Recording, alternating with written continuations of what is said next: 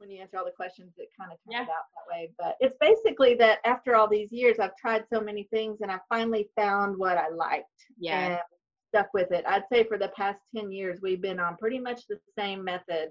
Yeah. So I started out with sunlight about 10 years ago, which is uh, kind of a Charlotte Mason, a mm-hmm. whole book method, you know, where right. all your history and geography and science is all from reading a lot of books together and you just follow a timeline and I loved it. And so what I started doing was branching out from what they had and adding and changing a little bit. So I still, if you're familiar with Sunlight or maybe Veritas Press curriculum, mm-hmm. I still kind of follow that method. Welcome to the Schoolhouse Life podcast, where we believe that life is a schoolhouse. Totally. We're super dorks with a passion for sharing our love of homeschooling, homesteading, natural health care, plant medicines, natural childbirth, healthy eating, meditation, creative endeavors, overall self sufficiency for the whole family. Oh, and don't forget self development and spirituality. Oh, of course, key players. We hope you'll be inspired to do things you haven't, try things that could make your life better and mostly, we want to encourage you to never stop learning and let your life be a schoolhouse too. Hey everybody, it's me, Lacey Graham. I am here again today with Nicki Truesdell, and we are going to be talking about homeschooling. And there's a lot of new homeschoolers out there, and of course, there's always the experienced homeschoolers out there. And that is exactly what Nicki is. She has experienced both being homeschooled and homeschooling herself. So I cannot wait to hear about that journey. But we will share some nuggets and some wisdom that will probably help you whether you're homeschooling or not. Just be excited about learning at any age. So we actually did the homeschool summit a couple of weeks ago. It's still available for purchase. And Nicki was a key player in that. And I'm really excited to get to know her a little bit better with you guys. And um, Nicki, without further ado, would you please go ahead and introduce yourself and maybe give us a brief history of your sort of journey from wherever into you know, being the homeschool advocate that you are now? Well, I'm Nicki Truesdell and I live in Texas with my husband and I have five kids, four still currently living at home, one's married.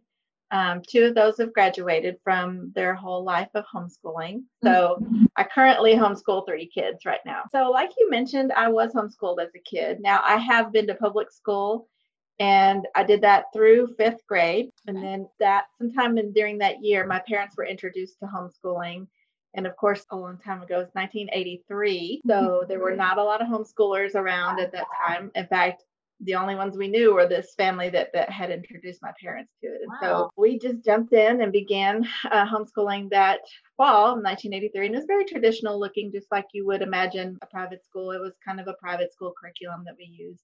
Mm-hmm. Anyway, mm-hmm. my parents got arrested a month later because we were truant. and oh no, they, my goodness. Yeah, now it was in Oklahoma and it was not against the law to homeschool, but no one knew that. And so that's why the sheriff showed up at our door one morning. Wow. A really small town. And so everybody knew that there were some kids not at school. And so my parents and my aunt, who was also homeschooling, were taken to the sheriff's office and they stayed there all day, but they got lawyers on the phone immediately. And so they were not actually put in the jail cell, but they stayed there all day working through, you know, all the legal issues right.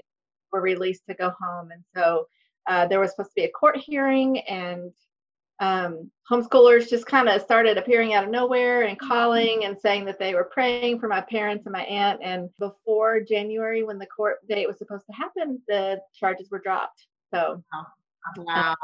How yeah. So, That's crazy. Yeah, that was our start.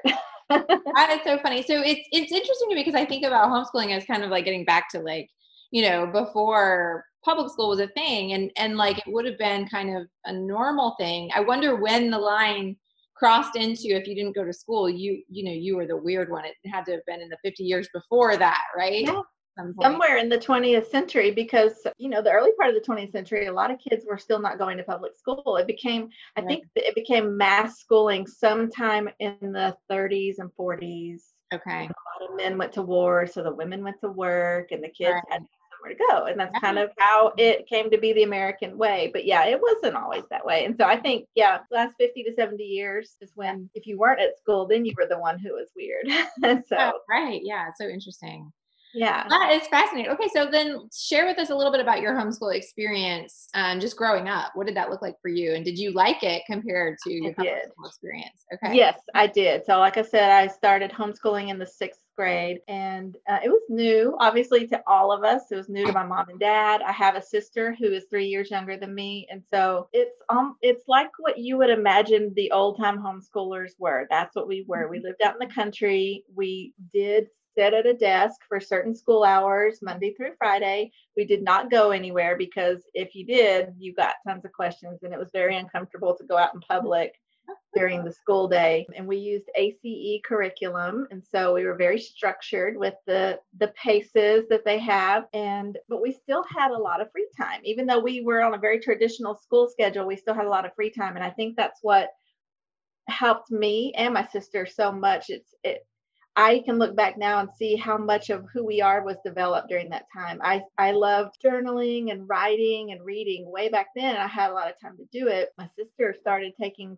pictures of her stuffed animals and our pets, and she's a photographer now. I mean, she started back then just kind of posing and doing things. So uh, we really had that. We had so much free time to explore what we wanted, and we also had that close family bond because we were mostly with our parents all day. You uh-huh. know, there was a little socialization, but not like you have now. But it was just such a neat way to grow up. I, I, and so I knew this is what I wanted for my. It's so interesting that you, you know, that the curriculum is such an afterthought of, of like in your in your experience, like being raised in a homeschooling family it's not the the curriculum that you remember even though i think that that's where most of the people who are coming into it right now or mm-hmm. i mean mm-hmm. even myself we've been doing it for 15 years and it's still like am i doing the right curriculum am i yeah. and it doesn't really matter it's not okay. that crucial right i mean no in fact i see that question so much online what's the best curriculum for this age or this grade or the subject mm-hmm. and i finally just now i say there's not a best there's not a best one because it depends on so many things. Right. And even if you have the cheapest, worst one that's available to you, mm-hmm. your kids can still learn from it and you can make it work yeah for a time whatever that time is and that's what i push so much is that you know make it work for your circumstances right now whatever they are yeah. and then you know look for something else later but there is not a best homeschool curriculum oh, there's a lot you. of great ones but it really doesn't matter it really doesn't matter. Oh, I love that. Well, and I will say that your website is a good resource because you do share, you know, what your favorites are for different things. Yes. And I know, like, Matthew, I do have favorites. Yeah, have favorites, and so I was excited to see because I was going to buy the Math-U-See. Finally, I'm breaking down, and I'm going to buy that one math curriculum, and you were a proponent of that too. But yeah, I mean, I think that's ultimately the truth. Is you know maybe you're working with workbooks that were in the dollar section of Target, right? Mm-hmm. okay. I've done that. Yeah. Me too. Yeah. Uh, so awesome. Okay. Very, very good. So, okay, now let's compare your experience as a child. What does it look like for you in terms of homeschooling your own family? And how have you maybe kept some of the same things and left some of the, th- the things? And how does that compare? I would say I have tried to preserve some of that, even though it's such a different time to homeschool and it's so much easier now. So many more things available as far as books and curriculum. The internet was invented. um, and then also the co-ops, all kinds yeah. of things you can go out and do during the day. You know, the opportunities are so endless. Mm-hmm. So there's so much more that makes it easier. But I, I really do encourage parents to try to keep the home part in their homeschooling because mm-hmm. what I've seen over 20 years of being a homeschool mom is that all these great opportunities came up and then suddenly everyone signs up for all of them until they're never home mm-hmm. anymore mm-hmm. they're always in the car or their kids are always trying to do math in the back seat and then they got to rush to the next class yeah right and, and, i've been there so i know and, uh, and when i was doing that i had many little kids it seems like at the time and so it was just stressful everybody's cranky yeah. and all of a sudden we weren't having fun and we weren't at home you know and right. so I really I thought, you know, these are all great things. You don't have to do all of them. You don't have to do any of them. Yes. Especially if you got little ones. It's it just takes a toll on your family if you're packing kids in car seats and having to get their snacks and all that. And yeah. so I would say I have really embraced more of what we did back then, which is being home more, you know, being a family more, making sure we have lots of that downtime together. Ah, yes, it's so important. I think that that we do I think sometimes as homeschoolers, we fear we're going to not give our kids enough ex- opportunities or um, yeah. experiences, and so we try to compensate with everything. And yes, even exactly sometimes right. I think it's a way of, especially if your family's not all on board or mm-hmm. whatever, we try to fill in all the holes and say, "Look how much my kid is doing," exactly, you know? and, and that makes us feel better but that is really not where the beauty in all of this lies for our family it's yes. you know i think honestly with covid one of the huge benefits has been that even for us who i say no a lot mm-hmm. have done nothing and yes. it's been amazing right so yeah. I, I notice you know we live in texas and so when there is an ice storm or a snowstorm, which is rare, every everything shuts down. Like nobody here knows how to survive. Yeah. yeah. and then everybody I see, even my homeschool friends say, Wow, this has been the best time. We made cookies and we read stories together and we did all these things. And I think uh-huh. you can do that all the time, you know. You don't have to wait for COVID or a snowstorm. This could be your whole life. And that's so what hard. I want people to know. Yeah, just stay home. Do do one activity and then stay home you know and and it's not like we'll stay home and do what you'll find so mm-hmm. many cool things to do with your family once you know you kind of force yourself into that boredom that's what i do with my kids i let them get bored exactly. and then they get creative yeah. and they do a lot of cool things so one of my favorite tips for people who are like well my kids just don't know how to not you know deal do screen time and you, we struggle with that too but oh yeah. when they're you know screen time's pretty limited at our house and um, when they come to me and they say well i'm bored i say well that's perfect because i have a really long list of things for you to do. And say that too. mind, i can they get really mad.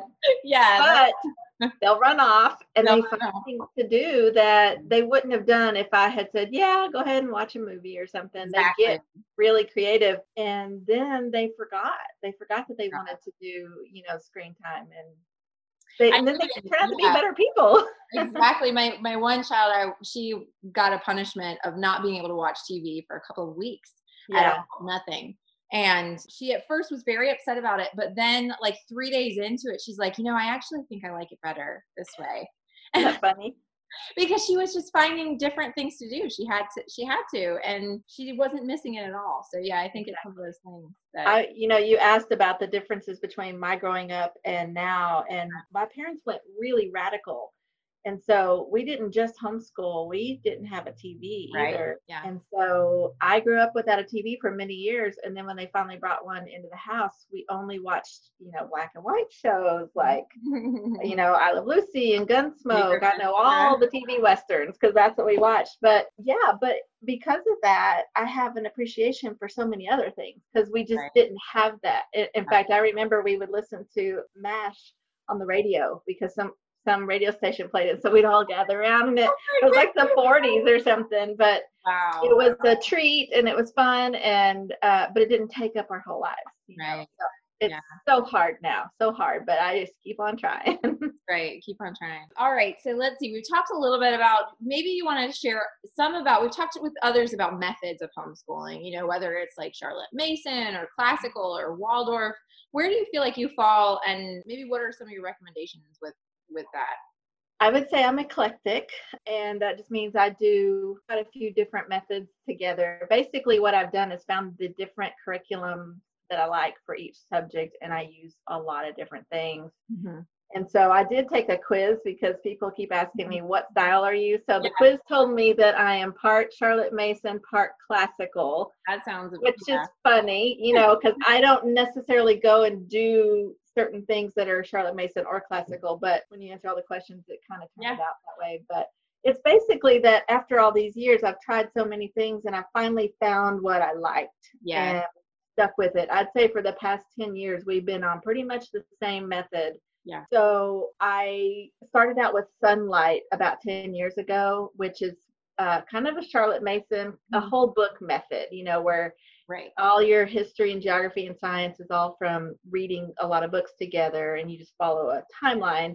And I loved it. And so what I started doing was branching out from what they had and adding and changing a little bit. So I still, if you're familiar with Sunlight or maybe Veritas Press curriculum, mm-hmm. I still kind of follow that method. Okay. Although now I use Mystery of History as my spine book, which okay. Spine is, you know, this is my book that guides me through the years.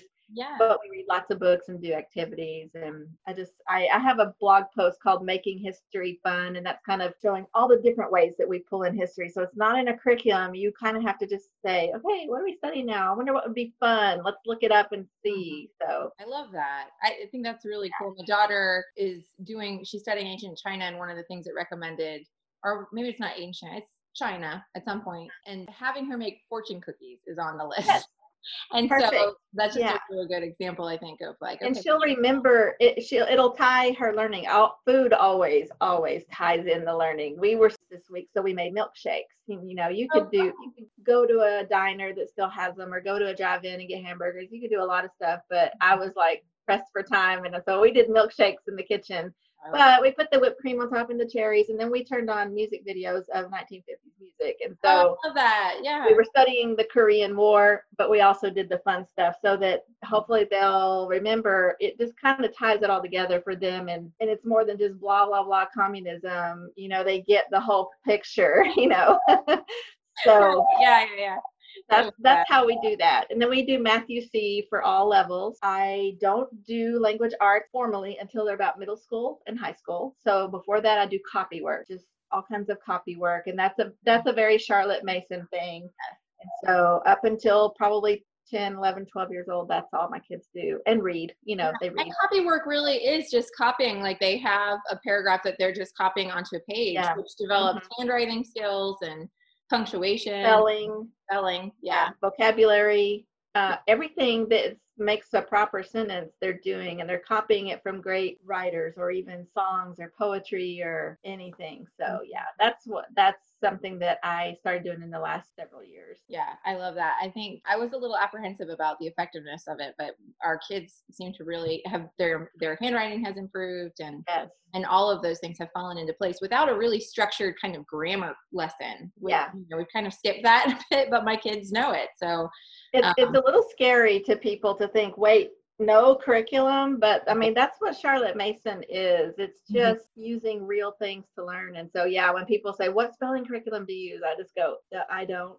And it sounds so scary. Yes, but Yeah. i've seen the effectiveness. That's all i can say is uh, you know i have two graduates a teenager. I've seen the effectiveness of good reading and lots of copying You know what I love about it is that it's kind of wide open so that whatever age or whatever, really not even age, but whatever place the child's in, they pick up what they're able to pick up without us kind of force feeding, which Mhm. what sometimes I feel like curriculum really kind of hammers in a point that we feel is important, but maybe they're just not ready to grasp and it can be so frustrating. And it can really give this feeling of like, I'm just dumb. I just don't, you know, I just can't learn this or yeah and if we can avoid that then it just it gives our kids this confidence that they can't it's sometimes hard to get back it's actually one It of my does. regrets with my older children Well, yeah, and like you were saying, sometimes you have to kind of know when they're ready for something and when they're not. I think that scares a lot of parents because it's easier to have a curriculum that tells you do this now, do this now.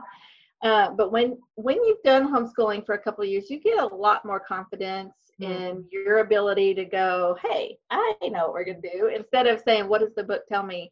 And so, with my obviously with child number five, I've got this down right yeah so with her, I mean, she's never had a grammar or a spelling, mm-hmm. but when she's been reviewing her phonics to read, which at nine, she's still going through that because she's very late to start.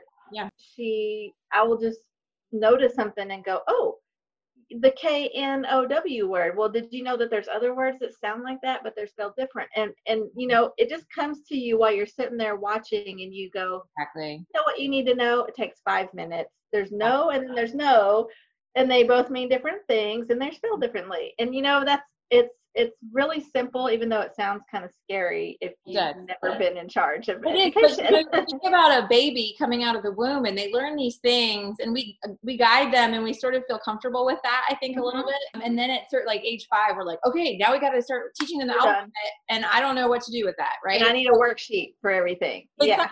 But the truth is, like, when we teach language to our children, which we do naturally, you know, when we teach them how to talk, we don't think about it. We just say, oh, you're saying that word a little wrong. Wrong. Let's say, or you don't you don't have yeah. to we just, you know, say it right. Yeah. And then eventually they pick it up, right? So. Or, or tying their shoes or eating with a spoon, all those things. That's what I talk about in my book is that we, we are already natural teachers. We just forget that when they turn five, automatically we think, uh, this other stuff I can't teach.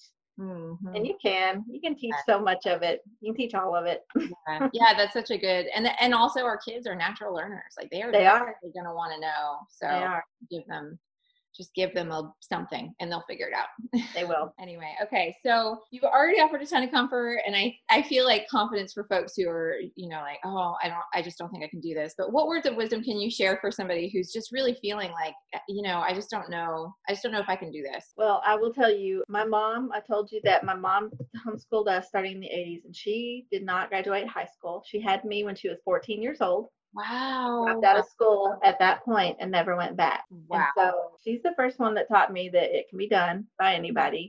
when I was in high school, she finally went back and got a GED. Wow. But it didn't matter at that point. She'd already, because there's so many helps available. Even in the 80s, there was what she needed the yeah. teacher guides and you know and people around us who could say wait here i can help you with that science you know yeah. Uh, and then i i have done it through so many difficult times and that includes single motherhood i've done it as a working mom mm-hmm. i have had migraines my whole life and so some days are just yeah. out the window yeah. And and then I've had with five pregnancies have had terrible morning sickness oh, for really? months, you know, that kind of stuff. and so all kinds of situations that you think would make you say, I can't do it, that they gotta go back to school. I just kept doing it, just kept doing it because what I realized is it's not about school. Mm. It's just you're raising your kids. Mm. And you don't stop feeding them when things get hard, and you don't stop providing clothes for them. You don't stop hugging them when life is difficult, or maybe you don't know everything there's to know about nutrition, or, you know, all kinds of things. You figure it out and you keep on parenting. And so with homeschooling, it's the same thing. It's not, um, someone said, I think I saw this on Twitter or somewhere this week. Someone said, it's not a preference, it's like a conviction. Mm-hmm. Like, I can do this because I am their parent, and there's nothing that's going to make that impossible. Things can make it difficult. Mm-hmm they may change your plans, but there's no way that it's impossible, almost no way that I can think of that would make it impossible because you're a family, you're not a school, and so you're you're still a parent. You're not suddenly teacher, even though you are teaching, but you already were doing that, like yeah. we said, when yeah. they were babies and toddlers. You're already teaching, and so this is just an extension of that. Yeah. I love that. Okay, so lastly, what's one little thing that you make part of your regular homeschool routine that just helps you and your kids all feel your happiest? Well, I think when I feel happiest, they might not necessarily. uh, you know, homeschool kids are not like all all the same. They don't all love school. They don't love reading. They're not all you know scholars that are going to Yale. I think some people try to push that idea. Yeah. Kids are kids. I just say they don't all love Legos because I feel like there's a Lego thing that they're like, oh, homeschoolers use Legos for everything. Yeah. Anyway, uh, mine did. They grew out of the Legos now, and so they're they're all different. And so yeah, for me, my favorite thing is when we sit down and read together. And I usually read aloud an hour or more a day from different books. And mm-hmm. then for them, it's all it's different. It's usually a hands-on activity that they like the best. And yeah. so, whether it's the food or um, when we did World War II, the boys did model airplanes from that era. And so they really liked that. Of course. So, and they could do that while I was reading aloud. You know, they could work on the gluing and painting. And so, and then my daughter too, they all like that, something that connects real life to history or whatever they're doing. So, and I like that too. I, I really just like it when something comes to life for them when they go, oh, I do understand, you know. Yeah. So I think for if you were going to ask what we all like, that's probably it. Yeah, I, I agree. Those experiences, they can't be beat. Yeah, for sure. Yeah. I love it. Well, thank you so much, Nicki, for joining us. Folks, make sure you connect with Nicki. Actually, Nicki, I forgot to ask you, what is the best way for folks to get in touch with you and kind of just stay My website is nickitruesdell.com, and uh, you can go there and find my Facebook and Instagram. I'm on Facebook and Instagram, Twitter, all of that under my own name, Nicki Truesdell. And uh, I've been blogging for 11 years, so there's a lot of content on my website, mostly about homeschooling Christian parenting, uh, a lot of history stuff. Those are my three mm-hmm. favorite topics. And then you can order my new book there. Anyone can homeschool. It's what I just talked about. All those difficulties, been there, done that, and anyone can do it. And so you can order that from my website, also on Amazon. I love it. Thank you so much, Nicki, for joining us. And me. It was fun. Connect with her, stay connected, and um, I hope you're excited to start implementing or stop implementing some things and yeah. more confident in your homeschooling. I hope so. Mm-hmm. Thank you. Bye.